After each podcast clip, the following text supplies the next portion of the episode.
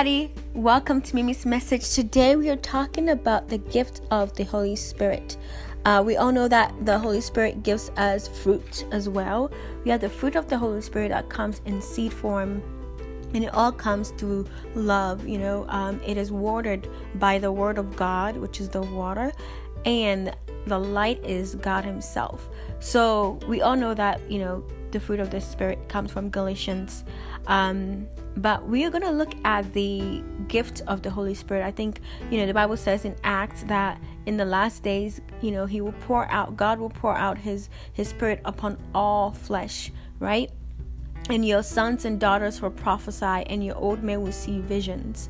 And i believe that we are in those times where it's the last days and a lot of people are feeling the you know the presence the presence of the lord and the the, the fire of god and the anointing of the lord and, and the spirit of the lord on them. And i believe that you know getting clarity of what the the gift of the holy spirit is is very important and we know that you know the gift of the holy spirit is found in first corinthians 12 1 to 14 you know it includes the gift of um, word of knowledge um, wisdom faith healings miracles discernment of spirits speaking in tongues interpretation of tongues and the gift of faith i think and prophecy um, if I'm forgetting one of them.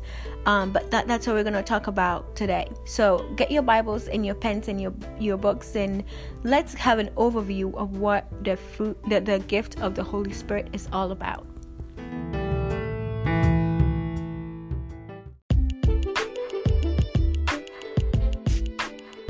Hi, ladies. All right, so I want to invite you all to Redemption Conference. I don't know about you, but I love going to women's conferences. Just having a time to just really reflect internally and allow God to just do His work in me, you know, and also network with other women and really be fed spiritually. I absolutely love conferences, women's conferences, to just really grow. I feel like every time I go, I come back home or I just feel a change, you know, a change internally, emotionally. I just feel refreshed, you know. So I want to um, invite you to Redemption Conference. It's happening September 11 to 12. Um, it's virtual, so you can literally put on your pajamas, you know, get some popcorn and put on your iPhone or your computer or your TV and really enjoy a time of networking, a time of healing, a time of worship, a time of prayer, and a time of being fed spiritually from your couch or from your bed. How amazing is that, right? Anyway, I love Redemption Conference. I think that, you know, it's beautiful to see women come together to heal, to really grow, and to learn and to reach for purpose together. And most importantly, to have to seek, you know, wholeness and freedom from whatever it is that, you know, the enemy might be trying to put on them. So, I want to invite you to Redemption Conference. Uh, you will definitely love it. I I absolutely um, love walking in obedience and doing what God is calling me to do. So you can literally go on Eventbrite. It's uh, Redemption Conference dot um, Redemption Conference 2020 dot eventbrite.com. So you can go on there and get your ticket. Um, if you have been affected by the coronavirus and you don't have a job, we totally understand. You can come for free or you can sow a seed, whatever you can sow. You can sow a dollar, two cents, uh, $20, $50, $1, $3, whatever you can sow. You can sow nothing if you don't have money. We understand. Trust me, we really do. So you can definitely come and enjoy yourself, you know? So um, go on to Redemption Conference 2020.eventbrite.com and get you a ticket. Love you and hope to See you virtually.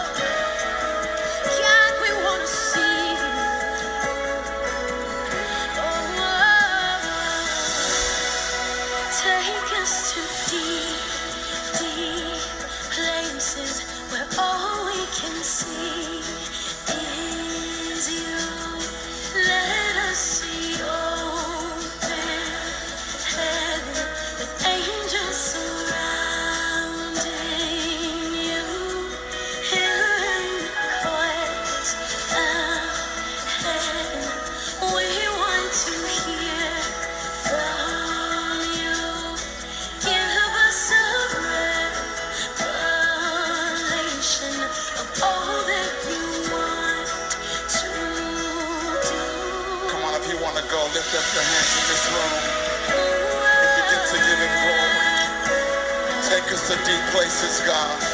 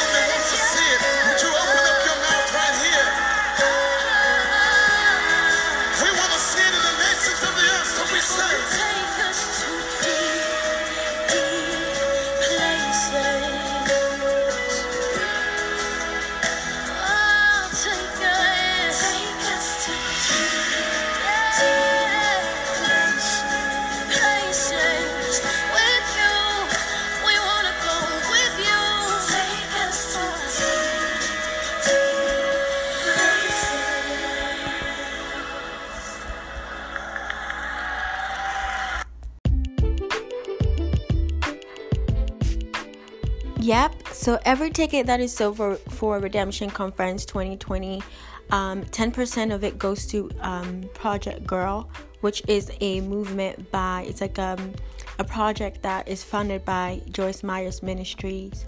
And it's basically to um, restore young young girls and women to give to show them the love of Christ um, and to build them up because many of those girls that are in the Project Girl movement, they have been through sex trafficking, they've been through traumatic events in their lives. And what Joyce Myers is doing is very phenomenal because what she's doing is that she's rebuilding these women. Some of them have even been given to marriage at a very young age, you know, less than 12 years of age, they're getting married because in that in their culture that's how it's seen. That is what you know marriage is. That is the time that women get married. But um that can really have a lot of traumatic experiences for for people. And so and also there are you know women that in certain countries um, being born a female is not something that's celebrated because they like more males you know they like to have more males in the family. So a lot of women feel like they're the black sheep or they're they're left out. So you know project girl is to basically um, restore these women's identity in Christ and restore their hope and show them the love of Christ, you know. So every 10% of um, every ticket that's sold, 10% of it goes to Project Girl, which is um, a movement foundation by Joyce Myers Ministry. All right, so let's go into um, what we're talking about today for um, the the gift of the Holy Spirit.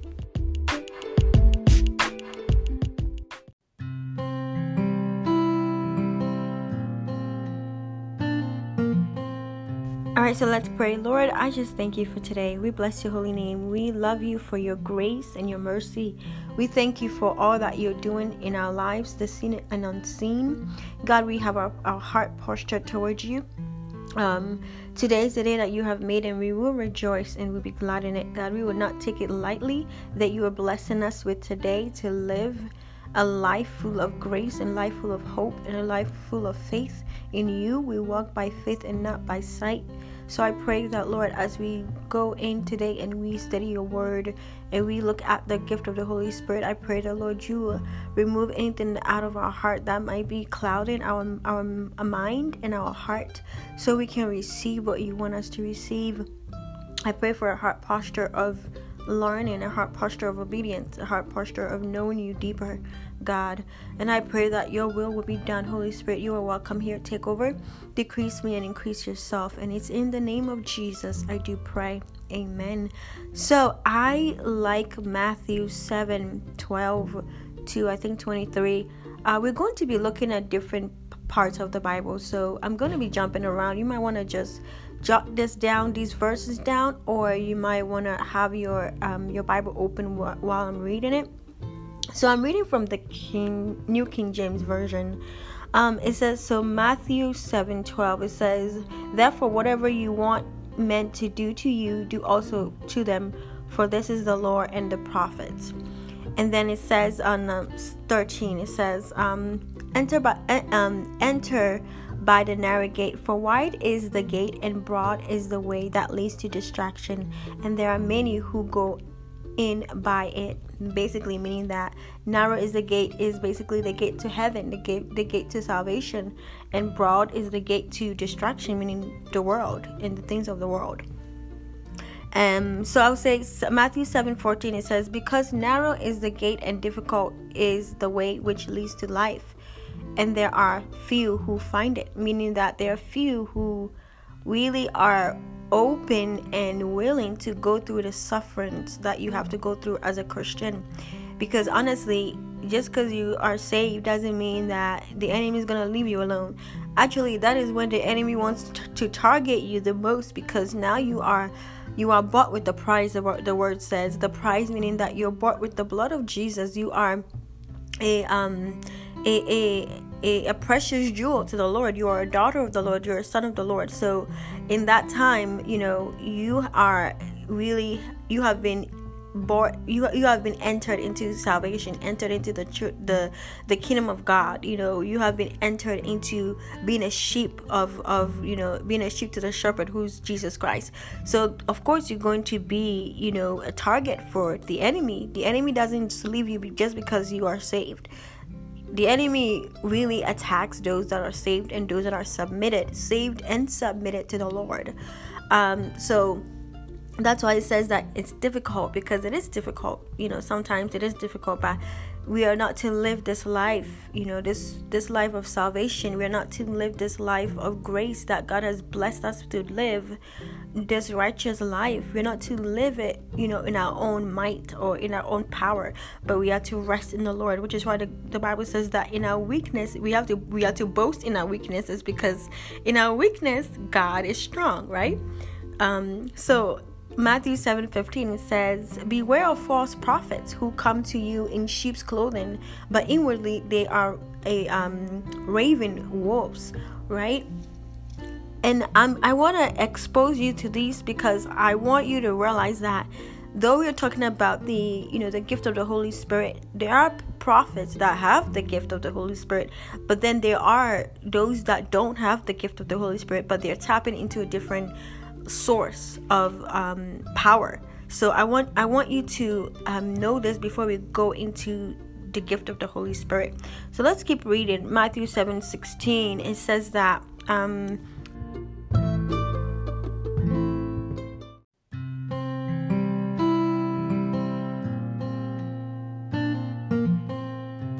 all right, so let's keep reading. It says um, Matthew 7 16 it says uh, you will know them by their fruits. Do men gather grapes from thorn bushes or figs of thistles? Even so every good tree bears good fruit but a bad tree bears bad fruit. So you remember what the bible says that in i believe it's in john um john 15 5 it says i am the vine you are the branches. If you remain in me and i in you you will bear much fruit. Apart from me, you can do nothing. And it goes back to, you know, being able to bear good fruit or bad fruit. If you remain in God, if you remain in Jesus Christ, of course you're going to bear good fruit. Um, so 19 it says every tree that does not bear good fruit is cut down and thrown into the into the fire you know um, and that symbolizes the fire is basically you know hell when the time comes jesus comes for his bride you know we the bad fruit those that don't those that don't want to know him you know those that their heart is not for the lord they don't want to have anything to do with him they're going to be cut and thrown into the fire. So that's what it's saying. Um and in 20 it says therefore by their fruit you will know them. Exactly if you know you i think the best way to know a christian is is a christian not telling you they're a christian. Is is their example is how they live their life. Just who they are as a person will tell you you know this person is a christian. You ask them are you a christian? Because you know you're the, the way you act is so nice. You're so kind. You know you that's why the bible says that we are to be the light you know of the world and the salt of the earth I think the best way for people to realize us realize that we are Christians is not the bumper sticker, you know, on our car or the cross on our neck, but how we live our life in front of people, how we demonstrate Christ, the love of Christ, the grace of Christ, the mercy of Christ, you know? I think, you know, the Bible says that, you know, above all, you know, put on love, you know? Um, above above all of these, love is the greatest, you know? So, yes, you know, the gift of the Holy Spirit is amazing and it's wonderful and it's great. But if you don't have love, you don't you you you really don't have anything else. So I want to I want to put a a a, uh, a stamp on this and let you know that having the gift of the Holy Spirit is is truly amazing. It's it's really um, God ordained, but if you don't have the communion with the Lord, if you don't have relationship with the Lord, if you don't have love for yourself and for others, you know, which is the commandment, is to love the Lord your your God with all your heart, with all your mind, with all your might, and to love your neighbor as yourself. If you don't have that, then you know um, you have really def- you you the the purpose of being a, a, a disciple of the Lord is is not only tied to being able to function in the gift of the Holy Spirit is more than that. Is being able to know love and give love. Okay, Jesus um walked in love. He was love in person. He embodied he embodied so many things but one thing that he embodied was compassion and i honestly god has been talking to me about compassion you know especially this year compassion is so important. I believe that to have the gift of the holy spirit and you don't have compassion it's like being able to have a car and you don't have the keys to the car. How are you to use it you know? It's it's pointless. So um i will i want you to really ask yourself posture yourself right now and ask yourself how is your heart posture to the lord how is your relationship to the lord how is your relationship with yourself how is your relationship with you know your neighbor your, your friends and your families okay um, because you know um, in the in in Christianity, right? In Christianity, we have the fivefold ministry. Um, it's the apostles, the prophets, the evangelists, the um, teachers, and the pastors. So Jesus walked in all of this. Jesus had was was the fivefold ministry in body, in action. Okay, he was he was all of that in person. And so, whenever he needed to be an apostle, he was able to be an apostle. Whenever he needed to be a prophet, he was. Whenever he needed to be an evangelist, he was. Whenever he needed to be a teacher, he was. Whenever he needed to be a pastor, he was.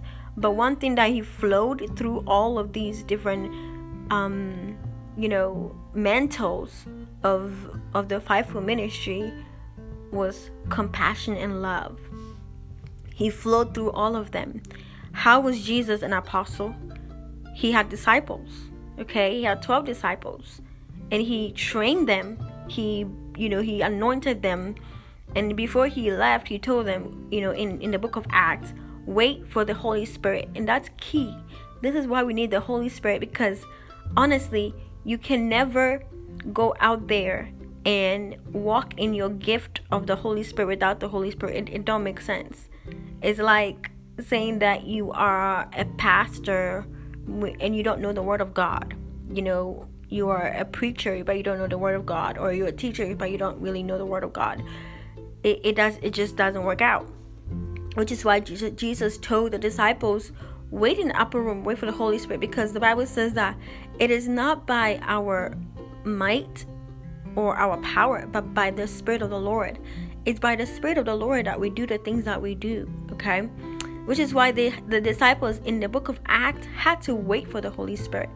They had to wait for the Holy Spirit because that's that that is the fuel, that is the key to being able to, you know, revive people from the dead, being able to work in their gift because the Holy Spirit the Holy Spirit gave them gifts. You know, when the Holy Spirit was poured upon them, they started to speak in unknown tongues. Yet they understood what what you know what was happening. They knew that the Holy Spirit had come in the room and it has filled them up, and they were speaking in different tongues. And that's one of the gifts of the Holy Spirit. When it comes on you, you will start to speak in tongues. Maybe some people have different gifts. The Holy Spirit gift is nine of them. I'm going to talk about the ninth gift of the Holy Spirit. But you know, it's it's important that you realize that love is the key to all of this. All right, so we have established that love is the key to all of it. Compassion is the key to all of it, okay? Let's look at um let's look at what it means to basically walk in love. Let's look at the life of Jesus Christ. I want I want us to look at that. Um, I wanted to just start and dig into the gift of the Holy Spirit, but I feel God leading me to really point out the times when Jesus really showed himself as compassionate, you know, walked in love and also walked in the different gift of the Holy Spirit and also walked in the mantle of, you know, the fivefold ministry because I'm talking about the fivefold ministry because majority of people who are called into the fivefold ministry have these gift of the Holy Spirit. Okay, they operate in it, and I will I will say that um, about um, you know, I would say at least three or four, three or four gift of the Holy Spirit is in the people that are called to the fivefold ministry. Um, you know, of course, you might have the gift of the Holy Spirit, but you are you might not be called to the to the fivefold ministry. That doesn't mean that you don't you are not um, chosen. You are still chosen. It's just the five fivefold ministry are for people who God have ordained to be part of that. You know, mount part of the that fivefold ministry. They are preordained for that. Like Jeremiah was preordained to be a prophet. He said, I knew you in your mother's womb before you were even born.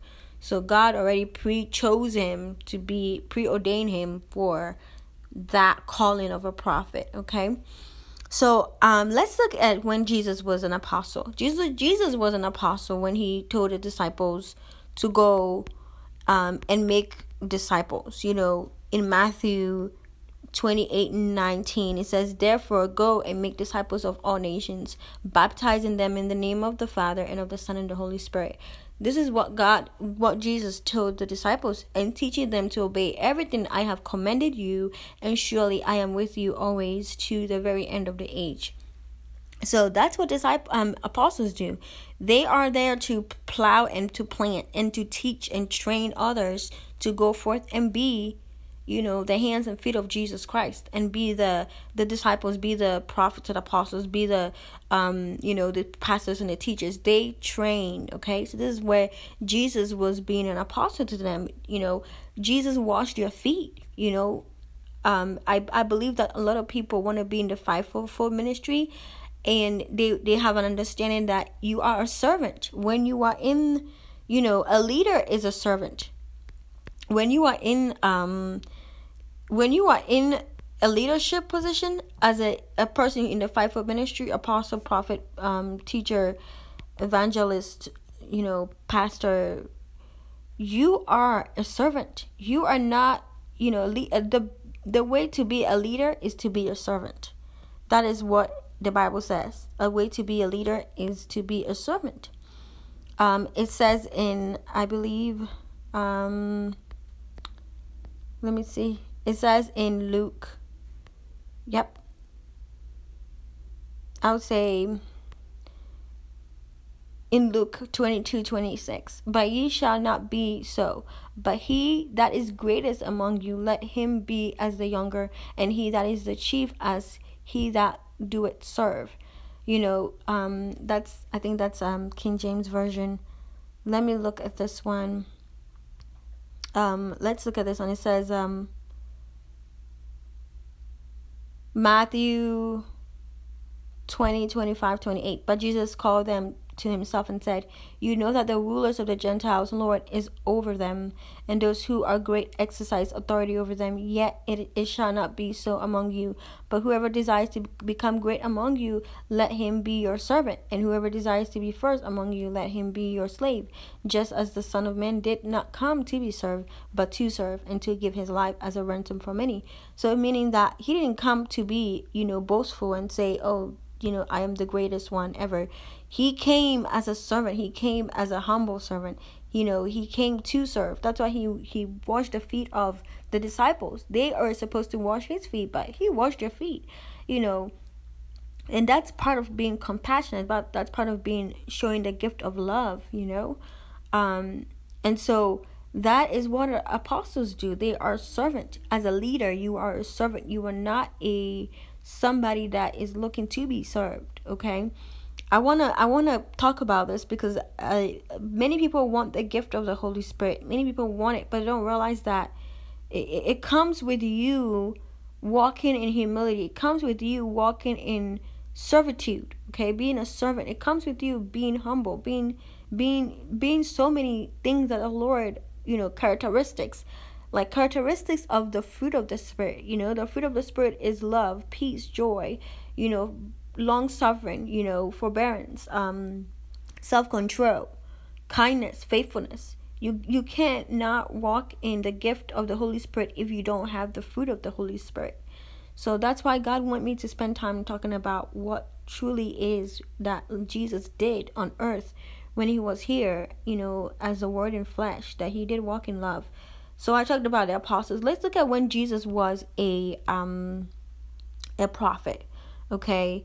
When Jesus was a prophet, when you look in John 4, you know, at the woman at the well, the woman, you know, at the well, Jesus came to her and said, Hey, can I have, you know, some water? Can can you give me some water to drink? And the woman was like, Don't you know that you're not supposed to talk to me? And Jesus said, um and, and the woman said in John four eleven, she said, Sir, the woman said, You have nothing to draw with, and the well is deep. Where can you get this living water? Because Jesus said to her in John 10, um, so this is what Jesus said. She said, um,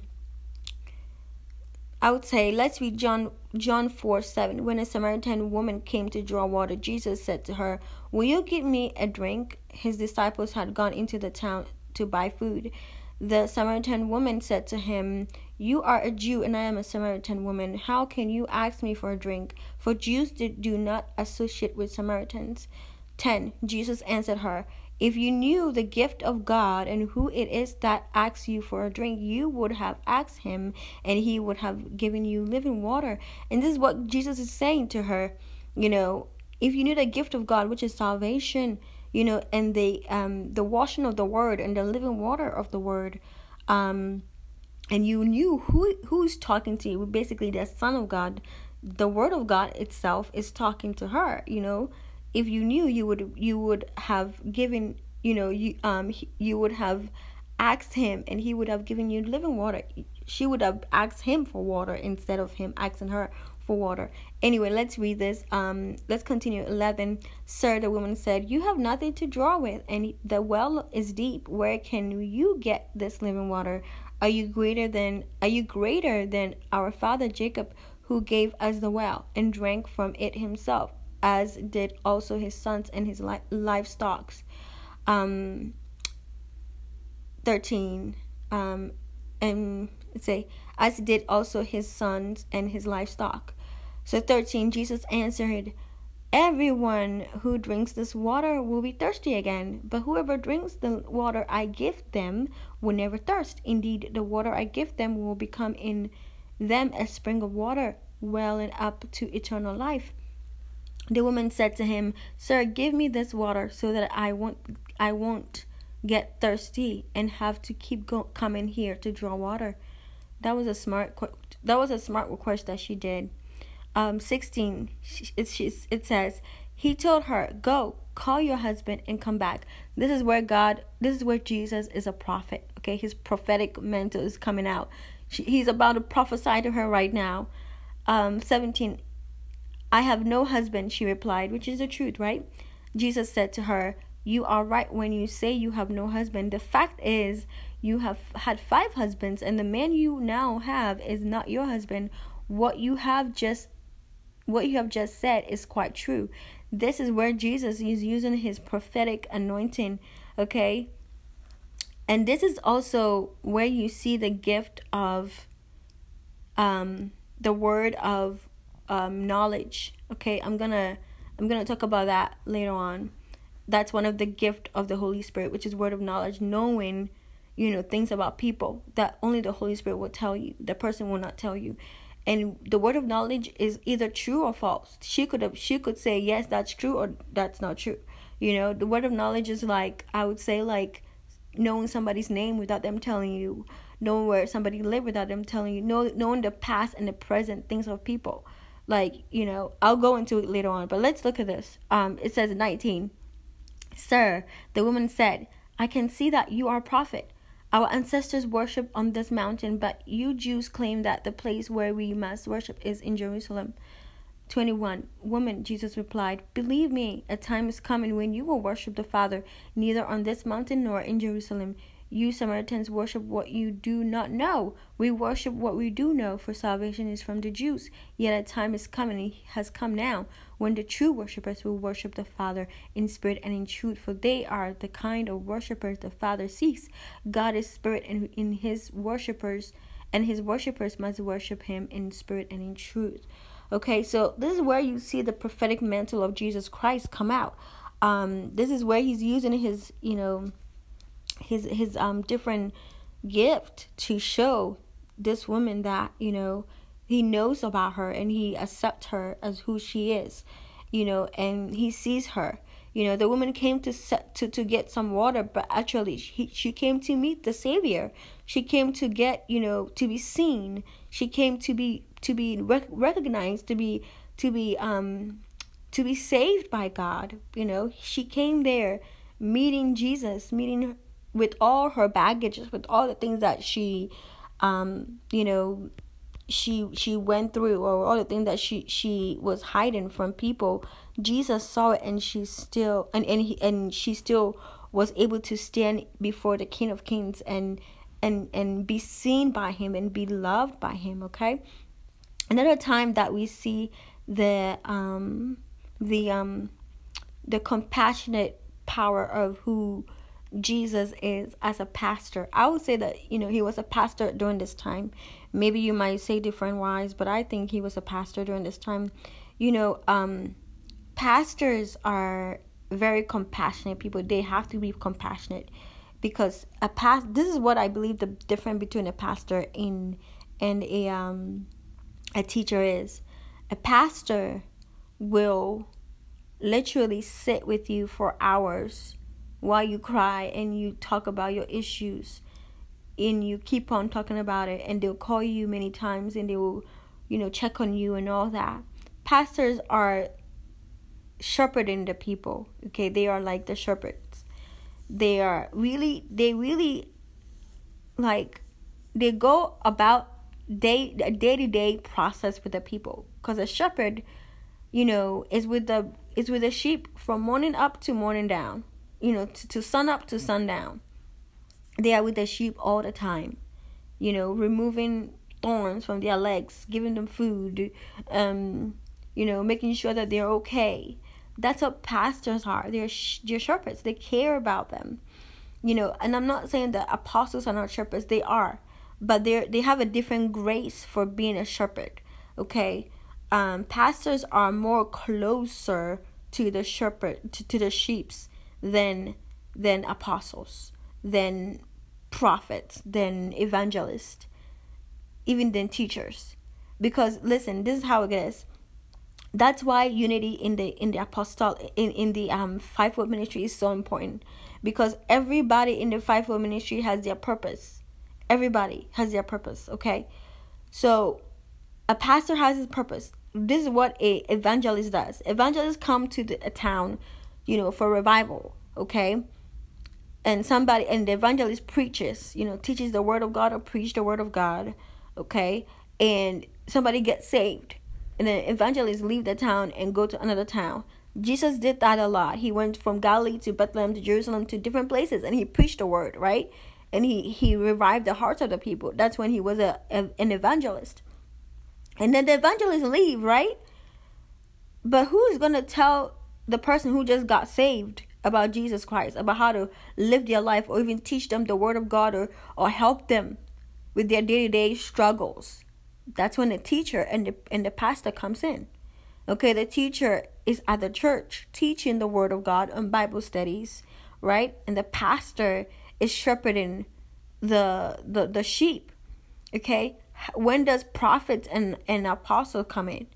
Prophets come in to tell the person, hey, you know, you're saved, you're part of the kingdom of God. This is what God you know, this is what, what they're seeing that God is saying. The, the Spirit of the Lord is telling them, you know, that you are, you know, somebody that God is going to use to to reach children in this community or in USA or in Africa or this, this, that. So they're going to prophesy to them about their future, what God envisioned for them, or even the things that they might be struggling right now that God sees. Okay? That's where the prophet comes in. And when the prophet gives them information about what, what God is giving them concerning the person, concerning the sheep, guess what? That is edifying them to to to know that there is a God. That's what prophecy is to uh, you know uplift the person. Excuse me, it's uplift the person and to give glory to the Lord. Every gift of the Holy Spirit is to give glory to Jesus. When you walk in your in your mantles of the fivefold ministry, it's not for you to be seen. It's not for your glory. It's for the glory of the Lord. You know. So when a when when a person who's saved encounters a, a prophet and they the prophet is telling them all these things and it's true like just like the the woman at the well you know they're like wow that is so true yeah yeah yeah yeah you know that is where a prophet is important in the fivefold ministry that's why we are to be united you cannot push each other aside you gotta be united and so um, where does an apostle come in? An apostle might come in when, let's say, maybe the person is saved, but they have, you know, generational curses that they need to break off. That is, might be, you know, causing them issues to go forward in where in who God has called them to go. That's when that's when an apostle come in and and you know um, with the with the power of God that they have, maybe they walk in, in um, the gift of miracles, the power gift, which is which is faith healing and, and, and miracles. They're able to deliver somebody from demonic, you know, beings or um, generational curses that their family might be in.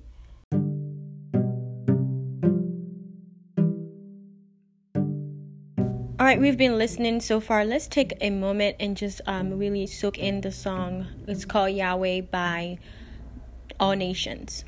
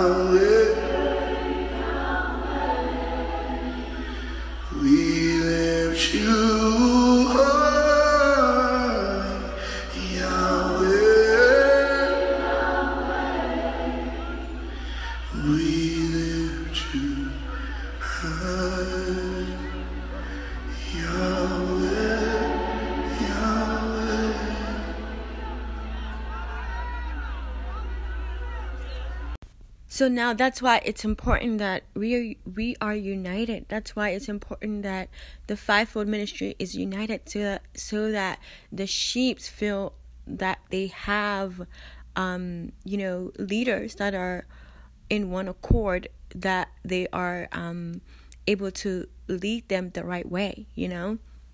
And so uh, we have talked about the fivefold ministry. I want to look at examples in the Bible where Jesus was using compassion.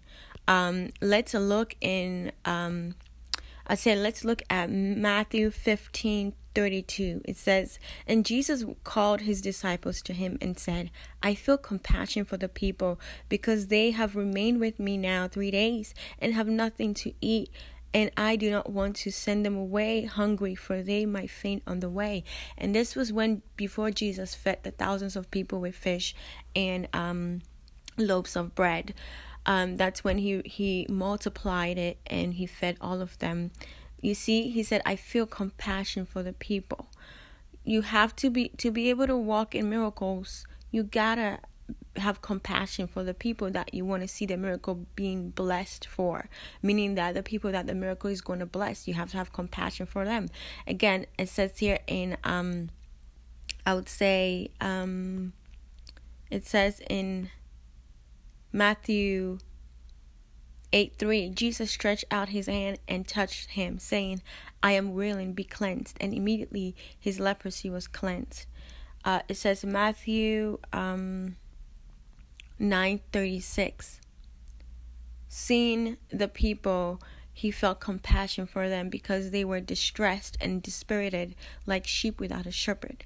That shows you that if you are a sheep if you are a sheep you have a, a shepherd that has compassion for you.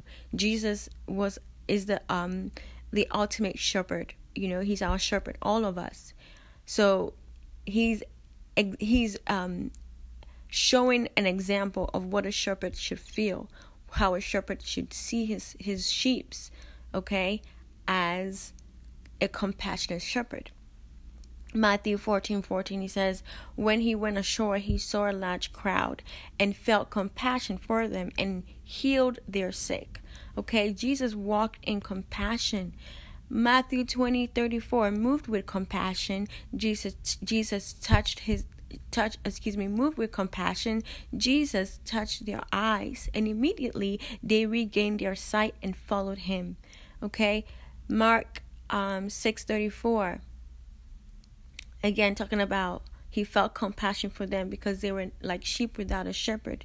He began to teach them many things. Mark 8 um, 2 to 3 I feel compassion for the people because they have remained with me for 3 days. You know, Jesus feel compassion for for his people, for his shepherd, for his sheeps. So if you are, you know, somebody that is desiring to walk in the fivefold ministry, to have the gift of the Holy Spirit, the most important thing that you need to have is compassion, is to have compassion for the people. So let's look at a time where, um, you know, the Holy Spirit came upon the disciples. Let's look at an evidence of that, and we can see that in um, Act 19. So I'll read Act 19, 1b. Uh, Paul took the road through the interior and arrived at Ephesus. There he found some disciples and asked them, Did you receive the Holy Spirit when you believed? They said, No. We have, I mean, they answered, No. We have not even heard that there is a Holy Spirit. So Paul asked, Then what baptism did you receive? John's baptism, they replied. Paul said, John's baptism was a baptism of repentance. He told the people to believe in the one coming after him, that is, in Jesus. And that is true because Paul's baptism was to baptize the people to repent from their, you know, their sinful ways. Um, on so, five, on hearing this, they were baptized in the name of the Lord. When Paul placed his hands on them, the Holy Spirit came on them. They and they spoke in tongues and prophesied. There were about 12 men in all. So, because Paul has the Holy Spirit, he's able to give the Holy Spirit by placing his hand on them. Remember, Saul became Paul. So yeah, we know that there's a, a transformation that happened that Saul became Paul. And it's only by the grace of God and the anointing of the Lord that somebody who hated, you know, those that spoke about the name of the Lord is then transformed to be someone who is um, baptizing people in the Holy Spirit and teaching about the, the name of the Lord.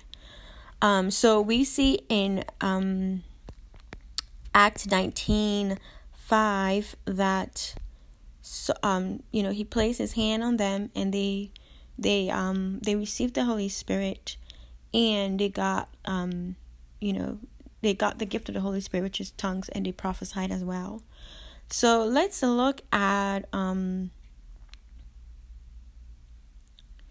8. So um Acts 19:8 Paul entered the synagogue and spoke boldly there for three months arguing persuasively about the kingdom of God. Um, so let's look at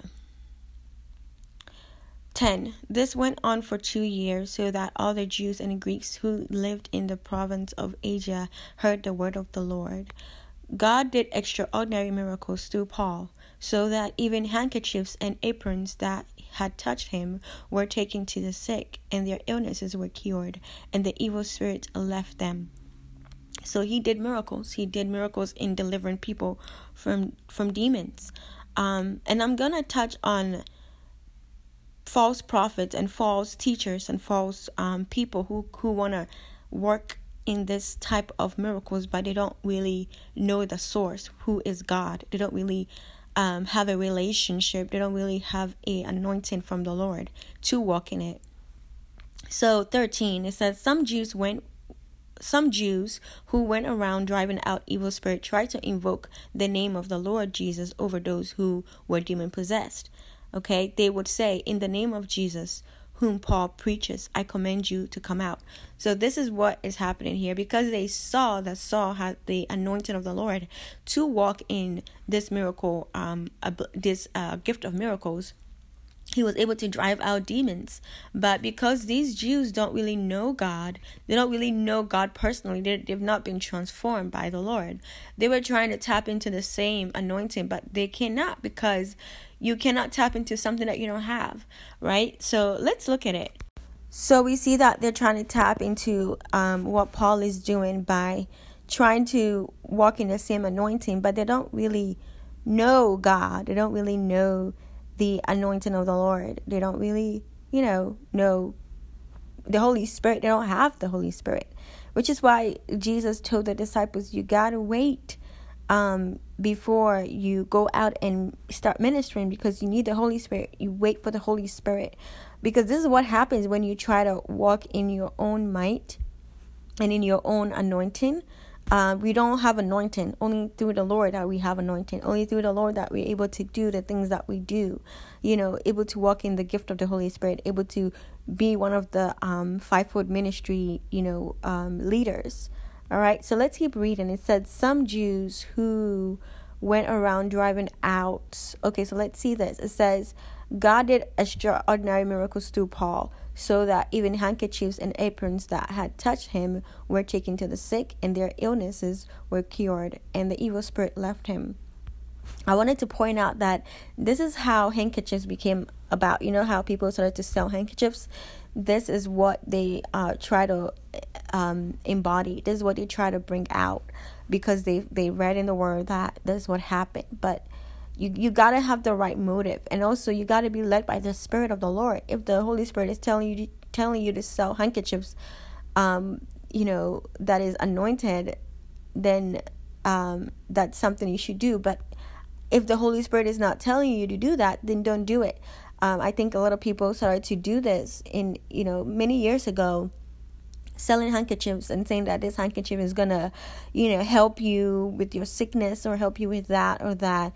If it's not Holy Spirit led, it's not gonna work. You know, uh, if it's human motive, human desire, then you're tapping into you know the demonic realm. You're tapping into satanic um, source. You know, which is why it's important to be led by the Holy Spirit. Okay. So let's keep on reading. Um, 13. Some Jews who went around driving out evil spirits tried to invoke the name of the Lord over those who were demon possessed. Um, they, they would say, In the name of Jesus, whom Paul preaches, I command you out to come out.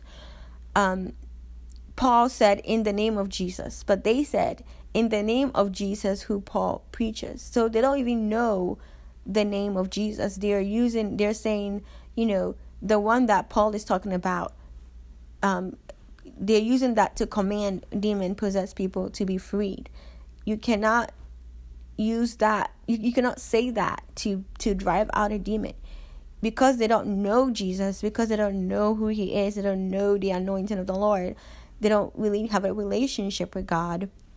They cannot really stand on the basis of saying in the name of Jesus, right? Because uh, only through the Holy Spirit can one say Jesus is Lord. Only through the Holy Spirit can one um, acknowledge that Jesus is Christ, Jesus is Lord, Jesus is the Son of God. You know, He's the anointed one. Only through the Holy Spirit can one say that out loud and actually believe it. Okay, so um, Act. Seven sons of Sceva, a Jewish chief priest, were doing this. So these are the people that were doing it. Um, the sons of Sceva, which was a Jewish um, chief priest. One day, the evil spirit answered them. So they kept going around saying, In the name of Jesus, whom Paul preaches, I command you to come out. And then one day, one of the one day the evil spirit answered them and said, Jesus I know and Paul I know about, but who are you? So this is the evil spirit talking to them. Then the man who had the evil spirit jumped on them and overpowered them all. He gave them such a beating that they ran out of the house naked and bleeding. This is what happens when you go and you try to walk in authority that you don't know or you don't have, which is why we are not to go to places that the Lord has not anointed us to go to or has not called us to go to or called us to do, you know, because when you get there, you don't have the anointing of the Lord to do it. These men were trying to walk in the anointing that Paul had, but they don't they don't they, they did not have the anointing of the Lord, you know? And it's so important to know this because what you when you do go out of the will of God or go out in your own power or try to imitate, we don't imitate God, okay? We don't imitate the things of the Lord. We walk in the things of the Lord. He gives us grace to walk in the, in those things. Um, the devil imitates. The devil imitates, you know, and he, he doesn't do a good job at it The, the, the devil is a copycat, okay? We don't copy the Lord. He gives us gift. He he we receive the, the, the, the things of the Lord so that we can be able to walk with him. Okay? We don't copy things. We don't that's why it's important if you're called you don't look at somebody else and copy how they preach or how, how they do a thing or how they act. Because when you're doing that you're you're opening yourself to demonic things. You're opening yourself to be overpowered by you know where where you think that you're being called to. It's it's important to walk in who God has called you to walk in. If you preach with you know with a loud voice, preach with a loud voice. If you preach with a soft voice, preach with a soft voice. If you sing with, you know, um, a very deep voice, sing with a deep voice. If you sing with a very soprano, sweet voice, do it. However, God has called you to do a thing, to walk in your um your anointing, walk in it because His anointing is on you, is is around you, is in you. Okay, He's with you. This this call of the Lord is not for you to just go by yourself. He's with you. He has angels with you. Okay? So these people did not have any angels nor any spirit of the Lord with them. They went in their own power and they were overpowered by the demon. Okay? So this should let you know that um, it's important to to receive the Holy Spirit and also to know how to walk in in the, in the anointing that has been given to you. Let's keep reading 17. When this became known to the Jews and Greeks living in Ephesus, they were all seized with fear. The name and the name of the Lord Jesus was held in high honor. Exactly, right? Because they realize that they cannot tap into that same glory. They cannot tap into that same anointing because they don't really know the name of the Lord. 18 it says many of those who believe now came and opened openly confessed that they had openly confessed what they had done. Um, at 19, a number who had practiced sorcery brought their scrolls together and burned them publicly. Praise the Lord for that. When they calculated um, the value of the the scrolls, the total came to fifty thousand. Um, basically, it came to fifty thousand of um, the scrolls, the sorcery, the incantations that they had. So a number of them who had been practicing sorcery brought their incantation books and burned them at a public, you know, bonfire. The value of the books were several million dollars. Um, so the message about the Lord spread widely and had a powerful effect. So they realized that, you know, they cannot really walk in that sorcery because they were trying to walk in the in the in that type of you know you cannot drive out evil with evil. You can't do that. Only good can drive out evil. So only the the, the lord can drive out demons right? Which is why when they try to say that you know jesus was using evil powers to drive out demons jesus said no that can never be. Darkness cannot drive out darkness. Only light can drive can drive out darkness. Okay so we see that having the Holy Spirit is important because you cannot you cannot walk in power. You cannot walk in miracles without the Holy Spirit with you. And we see the same thing happen here in Act 8. We see um you know Simeon, Simeon the sorcerer. So I I want to I want to talk to you about this because sometimes the reason why I'm I'm spending time talking about the fivefold ministry and also about um, false prophets and false, you know, evangelists and teachers and and um, uh, miracle workers is because sometimes when you have the gift of the Holy Spirit, you have to be careful how you use it because you can open yourself when you go outside of the anointing that God has given you. Let's say you are called to be a prophet, but you want to walk in the gift of um, miracles. You want to, you know, deliver people from demons, but you don't have the anointing. God has not given you that anointing. God has not given you that mental or that grace. When you step out in your own might and you start to walk in that without the anointing of the Lord, you are acting like those sons in the, the, the sons of Sceva. You are acting like that. And then that opens you up to demons, opens you up to to the realm the, the realm of uh, demonic beings the realm of the the devil basically because then you start to tap into demonic activities or demonic um, sources because god has not god has not given you that authority so it's very important to be submitted to where God has you. If He has you as an apostle, be an apostle. If He has you as a teacher, be a teacher. If He if He has you as a, a prophet, be a prophet. If He has you as a pastor, be a pastor. If He has you as an evangelist, be an evangelist. Do not go outside of where God has graced you to be. Okay, so I want to say this in um, Acts eight 9, it says, Now for some time, a man named Simeon had practiced sorcery in the city and amazed all the people of Samaria. He boasted that he was someone great. Okay, so those people who always boasting or always trying to, um, you know, bring glory to themselves. Those are the people that you know the enemy want to use because remember when you walk in the anointing of the lord when you walk in the nine gifts of the holy spirit in your mentors of the you know the the fivefold ministry you are not giving glory to yourself. You're not boasting in your own greatness. You are boasting in the greatness of the lord the greatness of who he is okay? So you will know you know a, a, a false prophet a false um you know miracle worker when they boast in their own mind, when they boast about their own ability to do things. You know, fivefold ministry leaders never boast in their own ability. They don't they, they realize that they don't have an ability because the ability comes from the Lord. They boast in the Lord. They boast in the the fact that God has chosen them to be able to do this and they boast and say that it is the lord's that it, it is the lord's doing it is him who has given them the ability to do it. They never say it is them. You understand?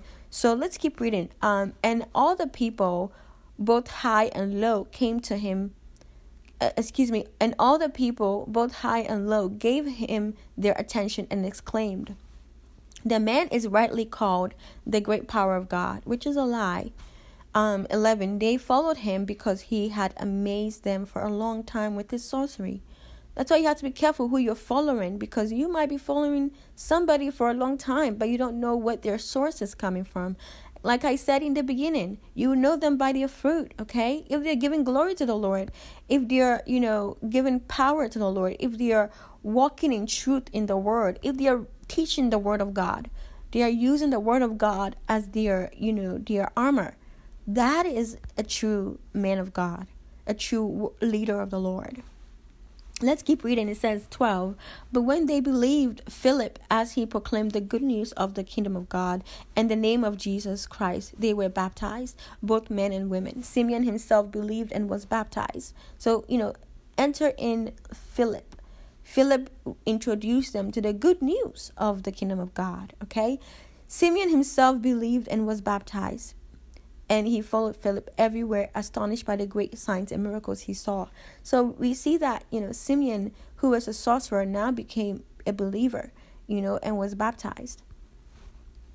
So it shows you that, you know, those that are lost in, you know, idolatry, those that are lost in idol worshiping, God desires for them to be saved, for them to be to, to be believers, for them to be baptized, you know, and to turn from those ways. So 14 it says when the apostles in Jerusalem heard that the Samaria that Samaria had accepted the word of God, they sent Peter and John to Samaria. When they arrived, they prayed for the new believers there that they might receive the Holy Spirit. Because the Holy Spirit had not yet come on them on any of them, they had simply been baptized in the name of the Lord Jesus. So remember, when you are baptized, like how um, John the Baptist baptized people, you are baptized um, in in repentance. Your your body is you know placed underwater. It's just a a outward manifestation of your inward change. That's what repentance baptism is all about. But when you're baptized by the Holy Spirit, that is being baptized by fire, by the fire of God. Okay? That is a different level of baptism. That's when the Holy Spirit comes um, bestows upon you and gives you um, the gift of the Holy Spirit, okay? And even if you have the gift of the Holy Spirit in you, that is when that gift start to be manifested, start to start to be um, put to work, okay? Then Peter and John placed their hands on them and they received the Holy Spirit. Because they have the Holy Spirit in them, Peter and John, they're able to give the Holy Spirit to some to the people who want it, who desire it. Um, 18. When Simeon saw that the Spirit was given at the laying of at the laying on on of the apostles' hands, he offered them money and said, Give me also this ability so that everyone on whom I lay my hands may receive the Holy Spirit. So this is where it becomes very um, diabolical because what the Holy Spirit is, it's not to be bought. The gift of the Holy Spirit is given freely. A gift is never to be bought. Okay, that's why it's important that you are opening yourself to the Lord and realizing that if God is giving you a gift of the Holy Spirit, that means that He willingly gives it to you. You don't have to work for it, you don't have to buy it. So, going to psychics for them to tell you a prof, you know, a, a word, a um to tell you about your future, that is you practicing sorcery. That is you buying, you know, um things that is not from the Lord.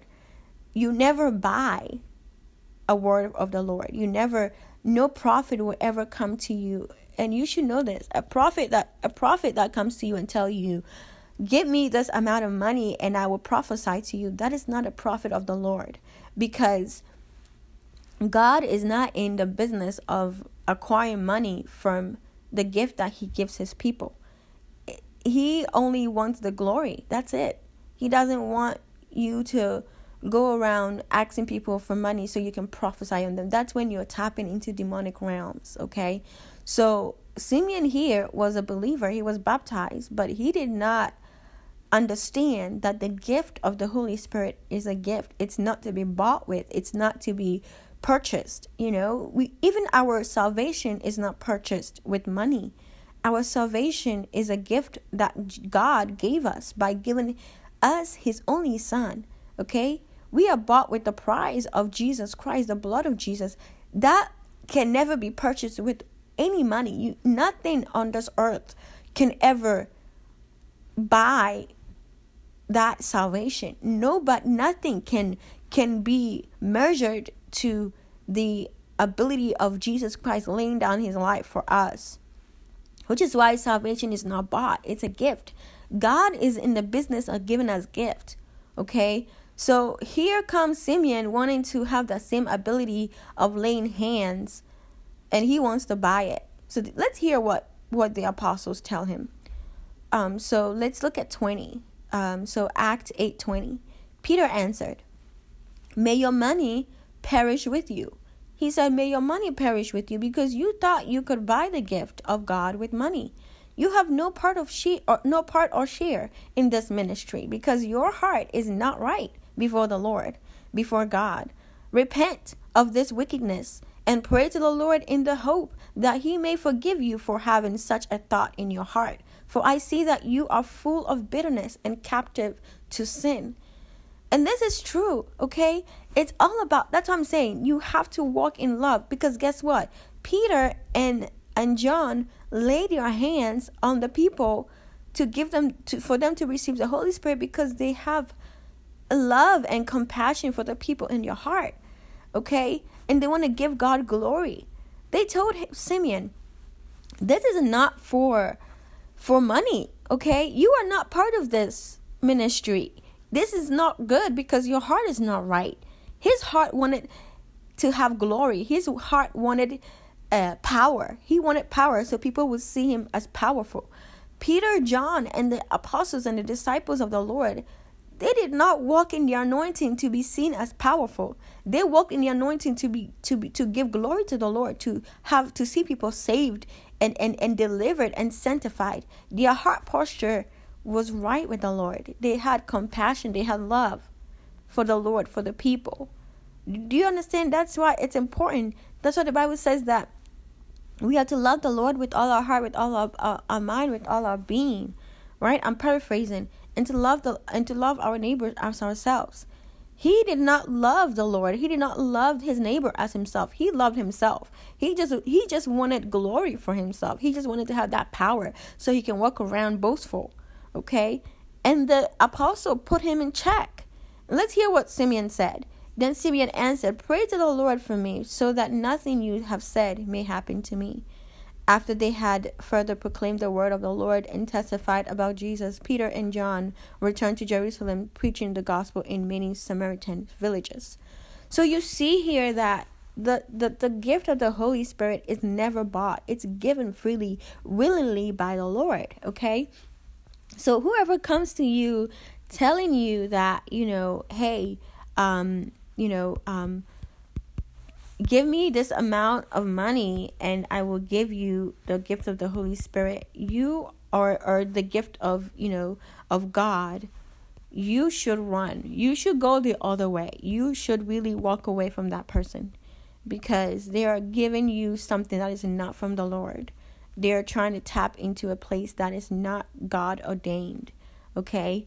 And so be careful with that. That's why I wanted to talk about this before we went into um, what the gift of the Holy Spirit is all about. Okay.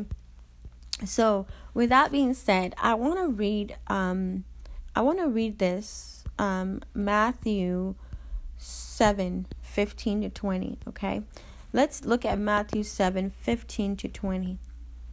Let's look at that. So Matthew seven fifteen to twenty. It says, "Keep on asking." And you will receive what you ask for. Keep on seeking, and you will find. Keep on knocking, and the door will be open to you. For everyone who asks receives, and everyone who seeks finds, and to everyone who knocks, the door will be open. Okay? This is talking about when you pray to the Lord. If you are somebody that desires to have the gift of the Holy Spirit, God is saying you can ask and you will receive it. He is willing to give us gift. You it says here in 9, um, Matthew 7 9. You parents, if you if your children ask you excuse me, you parents, if your children ask for a loaf of bread, do you give them a stone instead? Or if they ask for a fish, do you give them a, a snake? Of course not. So if you sinful people know how to give good gifts to your children, how much more will your heavenly Father give good gifts to those who ask him? And these are the good gifts. Some of the good gifts are the Holy Spirit that the Lord want to give you. Okay? So I want us to look at 15. Beware of false prophets. Okay? Beware of for false prophets. So let's look at Matthew 7 13. You can enter God's kingdom only through the narrow gate, which is the narrow gate to heaven. The, the hallway to hell is broad. I'm reading from the N, um, the NLT version. The hallway to hell is broad, and its gate is wide for the for the many who choose that way.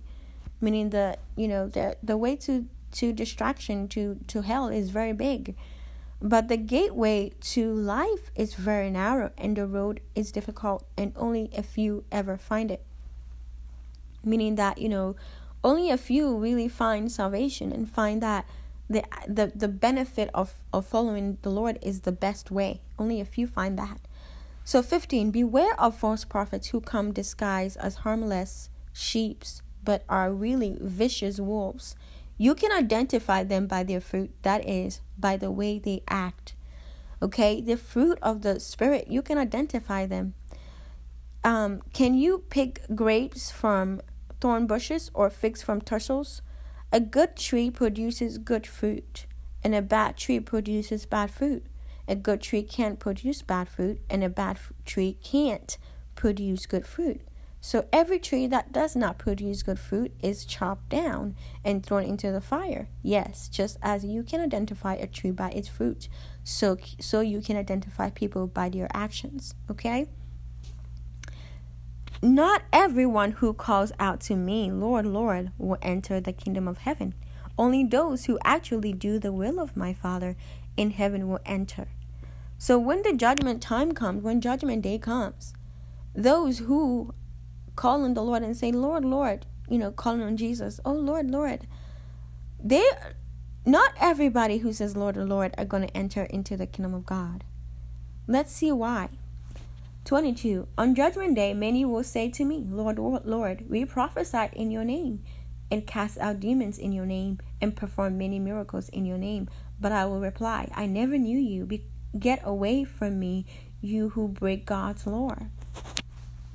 So, this is telling you that just because you walk in miracles, signs and wonders, you have the gift of the, you know, you have, you know, ability to walk in miracles, doesn't mean that that gives you a right to enter into the kingdom of God.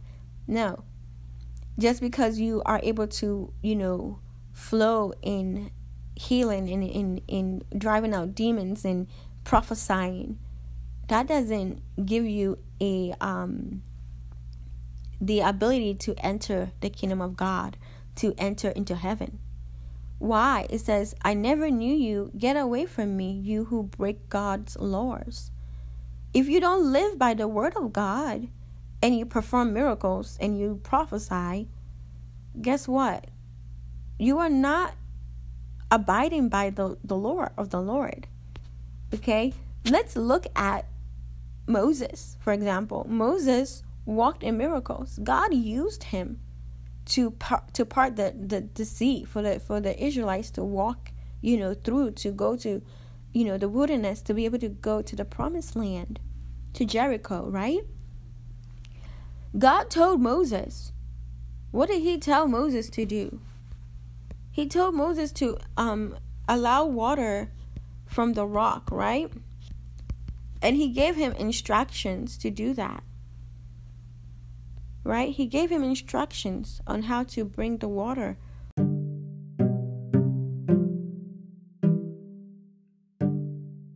Alright, so let's take a music break and then we will go and continue and finalize our teaching today. I hope that you are learning something because this is really edifying myself and I hope you are being edified as well. Alright, this song is called Spirit of God by Psalmist Rain.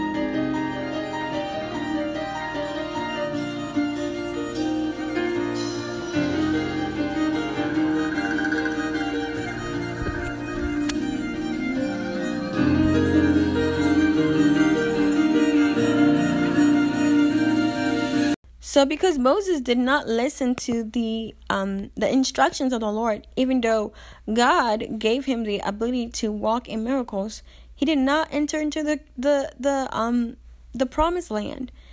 And that is the same that goes for those that don't listen to the Lord, don't obey his commandments.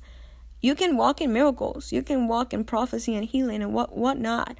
But if you don't really follow the Lord and really um, obey the Lord and, and obey His word and live by His word, you will not enter. You will say, Lord, Lord, I did this and did that and did that. You will not enter. Just as Moses did not enter the promised land, you are not going to enter your promised land, which is heaven. So let's look at what Moses did. We can learn something from this. Um, so Numbers 20. Moses, um, Numbers 20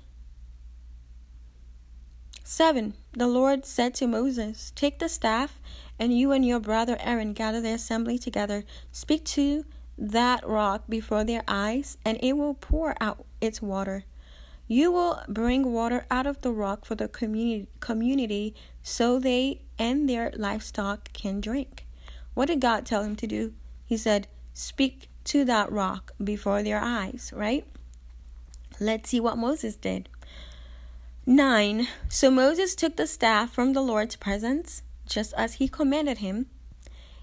He and Aaron gathered the assembly together in front of the rock, and Moses said to them, Listen, you rebels, must we bring you water out of this rock? So Moses did what God was, you know, told him to do right now, as we see. But then this is where Moses went left side instead of what God told him to do. 11. Then Moses raised his arm and struck the rock twice with his staff. Twice he did. He did not do just one. He did he did not just strike it one time. He did it twice. Water gushed out, and the community and their livestock drank. So Moses did not obey the Lord's commandments and his words and his law. Let's see what happens. 12. But the Lord said to Moses and Aaron, Because you did not trust in me enough to honor me as holy in the sight of the Israelites, you will not bring this community into the land I give them. Okay? This is where the key thing is. You did not trust in me enough to honor me as holy. This is why we walk in our gifts and our you know, um, fivefold ministry mentors to trust in the Lord and to honor Him as holy. Moses did not do this, and Aaron was beside him. So you have to be careful because many will say, Lord, Lord, but they will not enter because that's what Jesus said. Lord, Lord, we prophesied in your name. We cast out demons. Let me let me read it. It says, On judgment day, many will say to me, Lord, Lord, we prophesied in your name, and cast out demons in your name, and performed many miracles in your name. But I was I will reply, I never knew you. Get away from me, you who break God's laws. Moses was breaking the law of the Lord by disobeying what God told him to do in Numbers 20. So I I I have talked a lot about, you know, the things that you should not do and the things that you should do before I speak about the gift of the Holy Spirit because I I want I want you to know that it's not for our glory. One is to point to Jesus Christ. Two, it's not for you know um for you to be seen by men, okay? And and three, it, three it's it, you have to be careful not going outside of your um your grace or your anointing which is why it says in the bible that he has given some apostles. He has he has called some to be prophets some to be um you know apostles some to be evangelists some to be pastors. Okay? Because you cannot be you know everything in one. There are times where you will be a prophet at a place and somebody else will be a pastor at that place that God leads you to go to. Okay? And there are times where you'll be a evangelist at a place and you have to let somebody be a prophet at a place. Okay? So unity is important. God is talking about unity because without unity what he's trying to manifest in the fivefold ministry and to his sheeps, it can't really go forth like he wants it to do. If God cannot use you because you don't want to be unified, he's going to choose somebody else. We don't want rocks crying out for us, do we now? Ephesians 4:11 says, "And he gave some apostles and some prophets and some evangelists and some pastors and teachers." For the performing of the saints, for the work of the ministry, for the edifying of the body of Christ. We have to remember that. It's, it's for the perfecting of the saints, for the work of the ministry, and for the edifying of the body of Christ, to perfect the saints for the work of the ministry of God and to edify the body of Christ. So you have to ask yourself, why are you doing this? Why are you an apostle? Why are you a prophet? Why are you an evangelist? Why are you a pastor? Why are you a teacher? Are you perfecting the saints? Are you working for the kingdom of God? Are you edifying the body of Christ? If that's so, then yeah, you're working toward the Lord. You're working unto the Lord and not unto yourself. Right? So remember this before we get into um, some part of the, you know, the Holy Spirit gift before we talk about it. Um, so let's now that we have established that, let's look at the gift of the Holy Spirit. Okay, and this is part one. Um, part two will talk about um, part two will talk about basically in depth what the gift of the Holy Spirit is all about. But I felt really led to talk about this to let people know that God is not looking for people who are walking with him that want to bring themselves glory or you know um walk out of position thinking that God is going to keep pouring his spirit on them. No. That is not what God is all about. Let's look at um first corinthians 12 let's look at what the gift of the holy spirit are. Um so it says first corinthians 12 now brothers I mean, excuse me, now about the gift of the Spirit. Brothers and sisters, I do not want you to be uninformed. You know that when you were pagans, somehow or other, you were influenced and led astray to mute idols.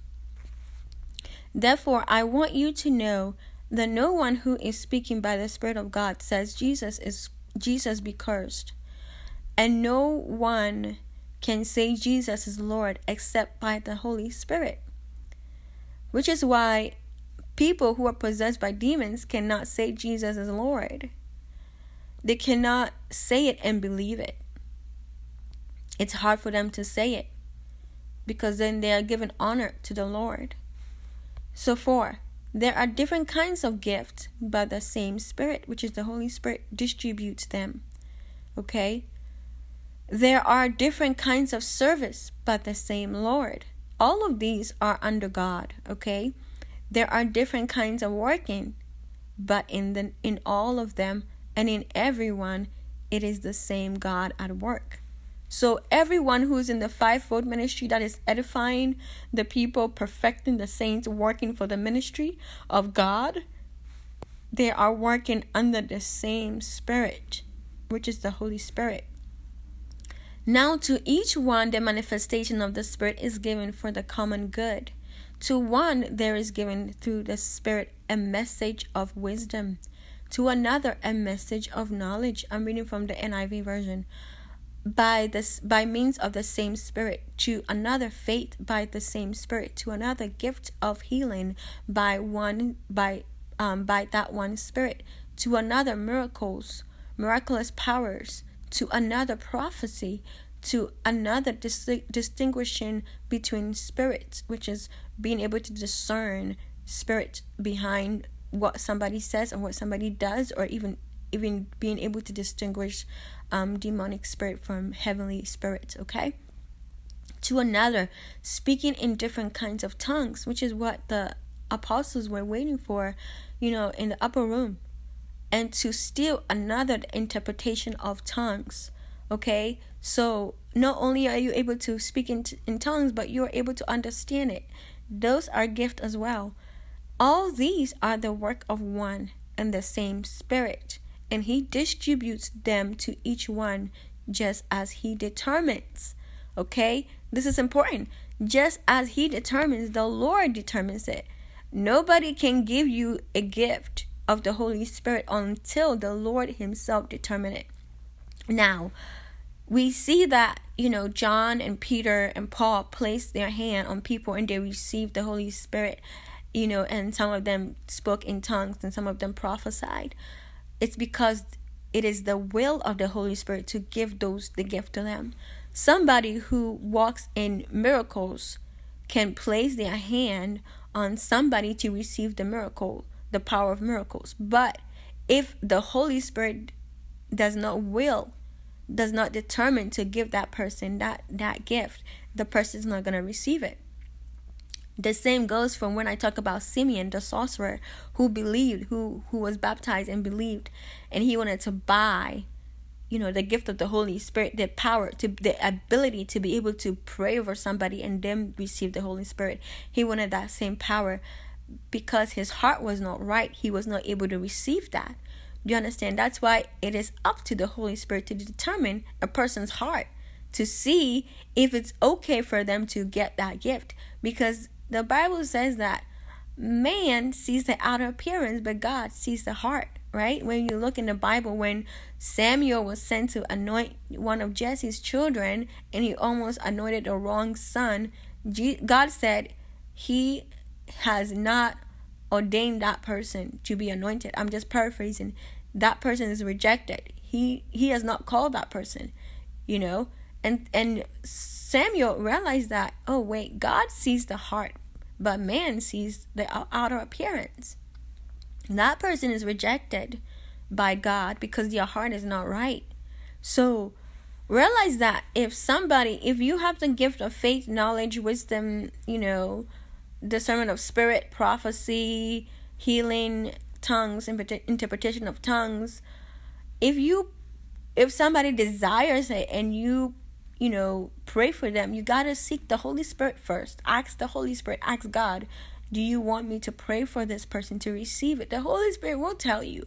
The Holy Spirit will tell you, will nudge you, will give you clarity about that. But realize that not everybody can receive it because not everybody has the faith to receive or has the heart posture to receive it. That's why I wanted to talk about love before. I wanted to talk about the heart, okay?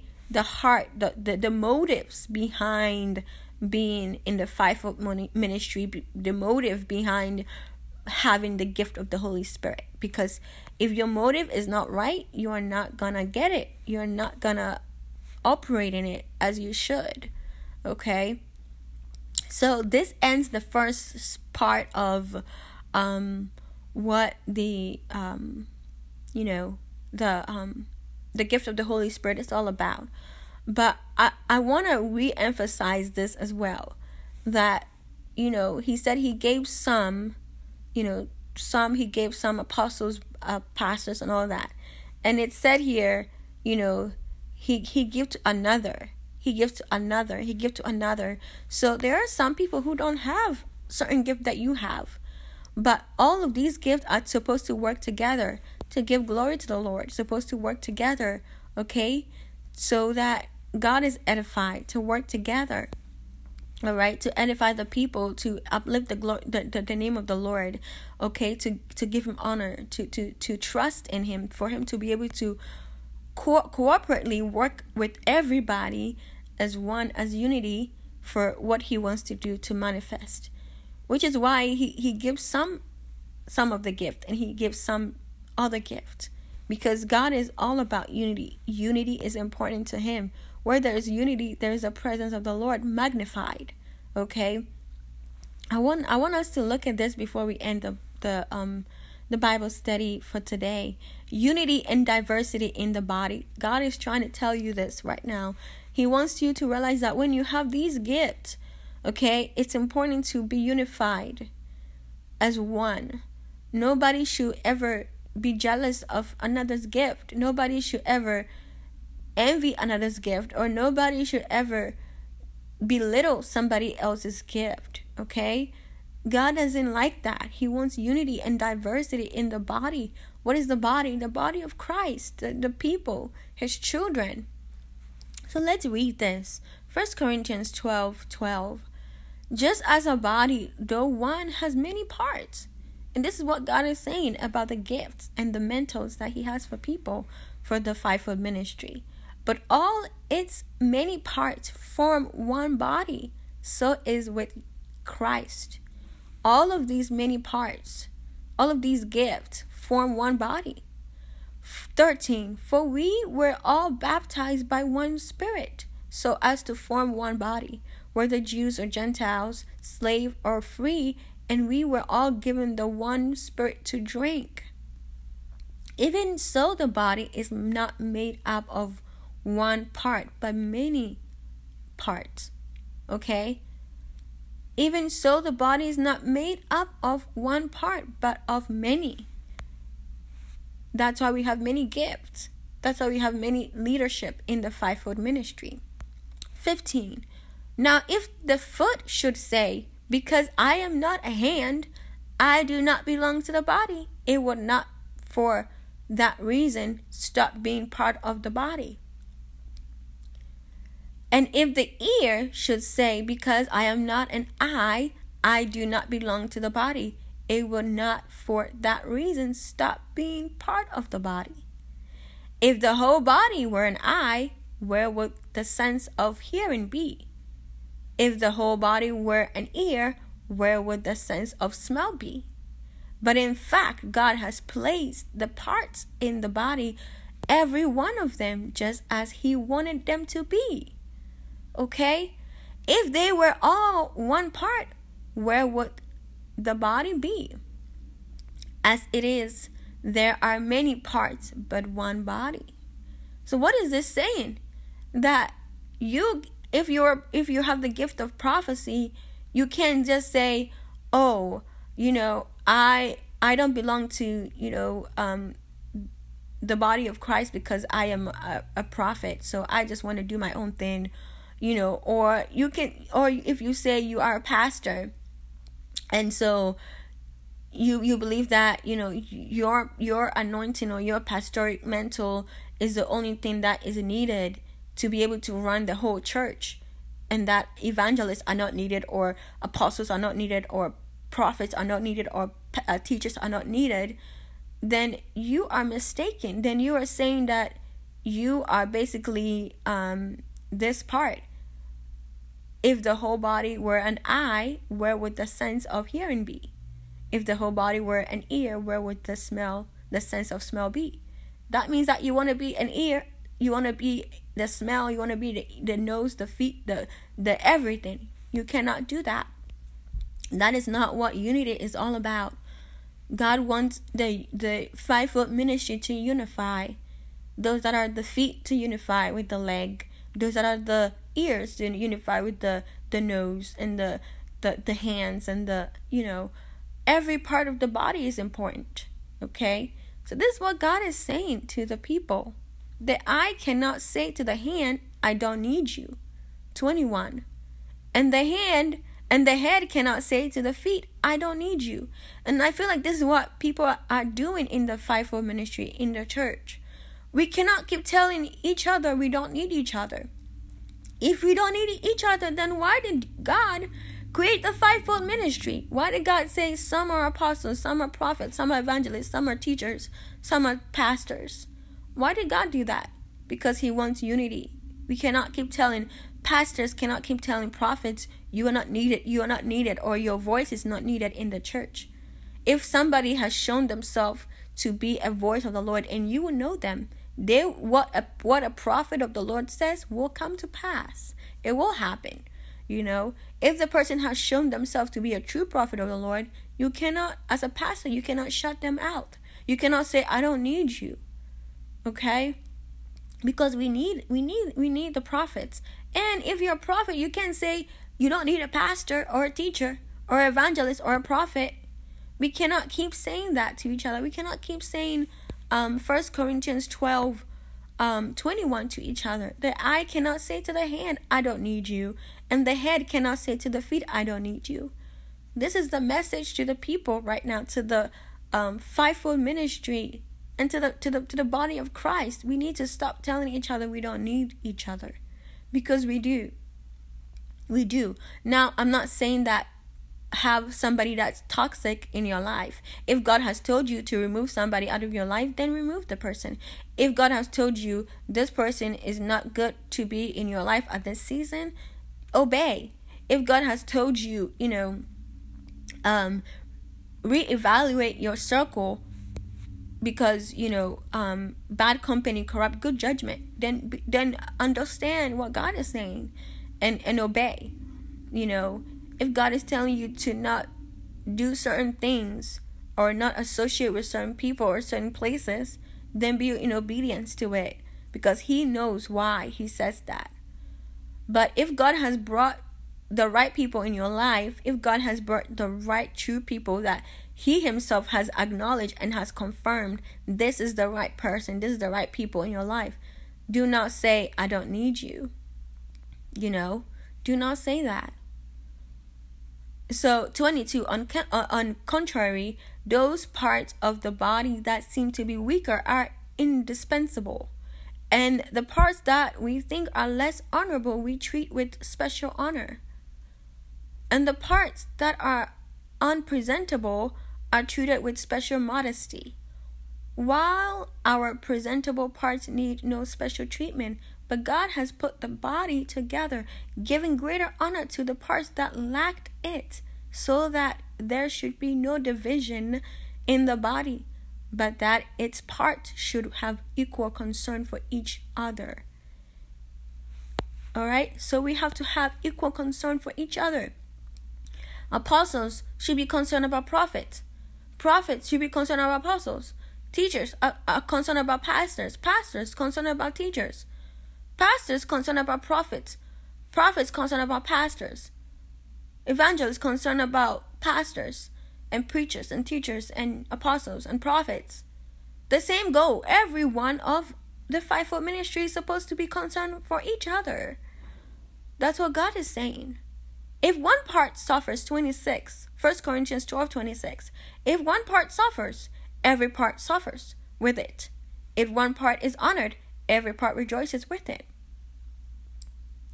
Okay? So if something good happens, we all rejoice. If something bad happens to one of us, we all suffer. This is what unity is all about. Now, it says 27. Now you are the body of Christ. Okay? That's why God leaves the, nine, the 99 for the one. Okay? Because the one who is suffering is important. When that one comes back and be part of the 99, rejoice rejoicing comes right?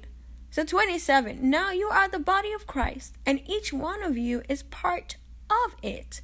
And god has placed in the church first of all apostles second prophets third teachers, then miracles, then gift of healing, of heal, of helping, of guidance, and of different kinds of tongues are all apostles, are all prophets, are all teachers, do all work miracles, do all have gift of healing, do all speak in tongues, do all interpret. Now eagerly desire the greater gifts. Okay? So, and it says here, and yet I will show you the most excellent way. So that's First Corinthians 12. God is speaking to you all as leaders, as fivefold ministry, as the sheeps, as the children of God, as sons and daughters of the Lord. Unity is so important. Unity and diversity in the body is important. So let us stop glorifying ourselves. Let us stop bring, boasting in our gifts and boast in the Lord. Let's boast in our weaknesses, for in our weaknesses, God is strong. Let us work together in unity, not telling each other we don't need each other. Let us work together. Apostles work together. Prophets work together. Teachers work together. Pastors work together. Evangelists work together. Let us work together. Okay? So, God, I thank you for this message. Father, I come to you as a humble servant, as your humble daughter, as your humble child, God. I come to you and I pray on behalf of your people, on behalf of the fivefold ministry, on behalf of your children. God, you see what the enemy has tried to do to cause division, to cause confusion, to cause delay, to cause dysfunction. God, I ask you to please search our hearts, search our motives, search our body, the body of your people, the body of Christ. Search us, God, and remove anything that is not like you. Search our heart, God. Search our minds. Search our body. Search our soul. Search our being. Search us, O Lord, and know our heart. Try us and know our thoughts, and see if there is any wicked way in us, and lead us in the way everlasting as according to Psalms 139 23 to 24. Father, I pray that, Lord, let your mind be on us, God. Let our mind be in Christ. Let our mind be in you, God. Let our mind be in you. Let our mind be in you, God. Let this mind be in you, which also is in Christ, who being in the form of God thought it not robbery to be equal with God, but made himself of no reputation and took upon him the form of a servant, was made in the likeness of men. God, I pray for that. Philippians 2 5 to 7 on us, God. That we will be found as a servant in your house, God. To give you glory, to give you power, to give you adoration, to give you the the, the, the honor that you deserve, to to to to, to, to, to boast about your power, to, to, to glorify about the power that you have. To say it is the power of the Lord that we walk in our gift and in our mentals, not in our own power, not in our own might, but the Spirit of the Lord. So, God, I pray for humility upon us. That we will be your humble children. That we will not walk in our own ways, in our own minds. We will not lean on our own understanding, but in, in all our ways, we will acknowledge you and you will direct our path. So, God, I pray the Lord, you search our hearts as the apostles searched the heart of Simeon. Those that wanted to have a desire to be able to operate in, in anointing that you have not called them to operate in. God, I pray you search our hearts so we are able to walk in what you're calling us to walk in. So I thank you, Father, and I praise your holy name. And I pray that, Lord, let this teaching fall on good soil. Let what you have said manifest. And let what the enemy is trying to do be dismantled, be eradicated, be destroyed by the blood of Jesus. So I thank you, God, and I praise your holy name. And it's in the name of Jesus I do pray. Amen.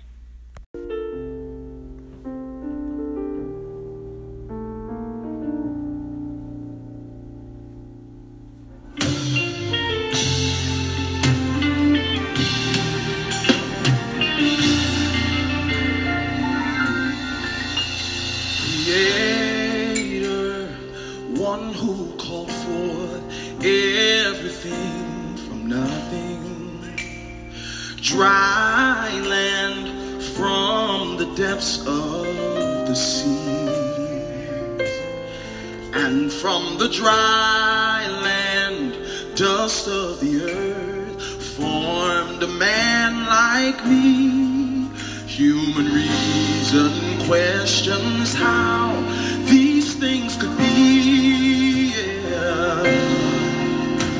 for with man it's impossible but with you, all things are possible. That's why we need Oh, how we need you.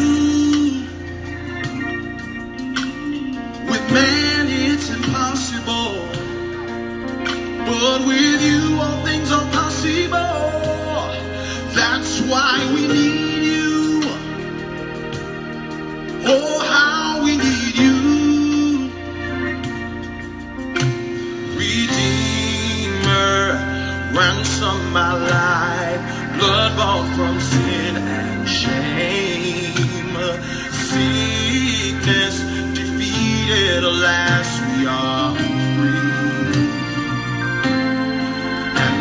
The darkness, the graves of our past, resurrected in victory.